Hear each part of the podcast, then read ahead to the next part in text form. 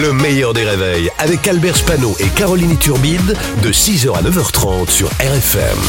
RFM Limité à 80 avec Pascal Atenza sur RFM. Bonjour Pascal. Bonjour Albert, bonjour Caroline. Bonjour Pascal. Alors depuis hier, nous passons en revue tout ce qui va changer en 2024. Oui, alors d'abord, nous sommes le, 3 janvier, aujourd'hui euh, à l'heure où je vous parle, mais ça peut évoluer. Il n'y a pas eu de nouvelles tribunes contre Gérard Depardieu. Il y en a une tous les deux minutes. Il faut savoir qu'au bout de dix tribunes contre Gérard Depardieu, vous avez droit à une tribune gratuite. Même Depardieu va faire une euh, tribune contre Depardieu. Alors tous ceux qui avaient signé la première tribune qui défendait Depardieu se rétractent tous. Hein. Euh, la tribune qui s'appelait N'effacez pas Gérard Depardieu. Bon, déjà, il faut avoir une très grosse gomme. je crois qu'elle allait pas être aussi drôle celle-là. Je vais la refaire. Hein une très grosse gomme. Ils ont tous dit on l'a mal lu. Je crois qu'ils font pareil avec les scénarios. Ils l'ont mal lu. D'où la qualité du cinéma français.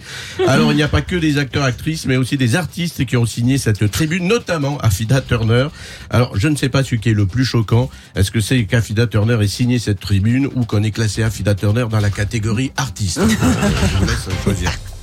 Revenons quand même à ce qui change en 2024. Oui, déjà la météo va changer dès demain, les températures vont chuter fortement et hier sur BFM TV, je vous jure que c'est vrai, ils ont ouvert le dossier pourquoi les températures vont chuter drastiquement en fin de semaine? Alors, je vais euh, tenter une réponse, hein, euh, même si je suis pas spécialiste. Je crois qu'elles vont chuter parce que euh, c'est l'hiver. Mais je, m'avance un peu.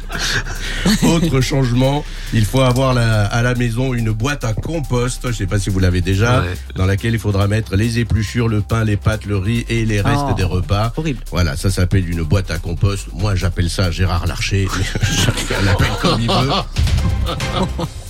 Ce qui a changé aussi, c'est la sécurité le soir du 31 décembre. Oui, la nuit a été plutôt calme. Ça s'est bien passé sur les Champs-Élysées. Darmanin avait mobilisé plus de 6000 policiers, une centaine de policiers en civil.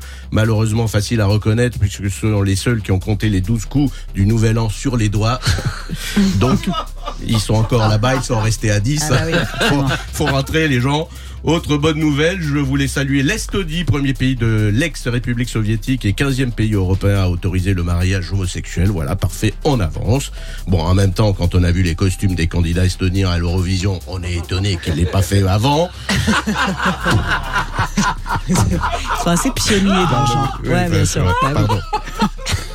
Et enfin, Et enfin, cette nouvelle, le groupe Indochine annonce son retour mystérieux en 2024.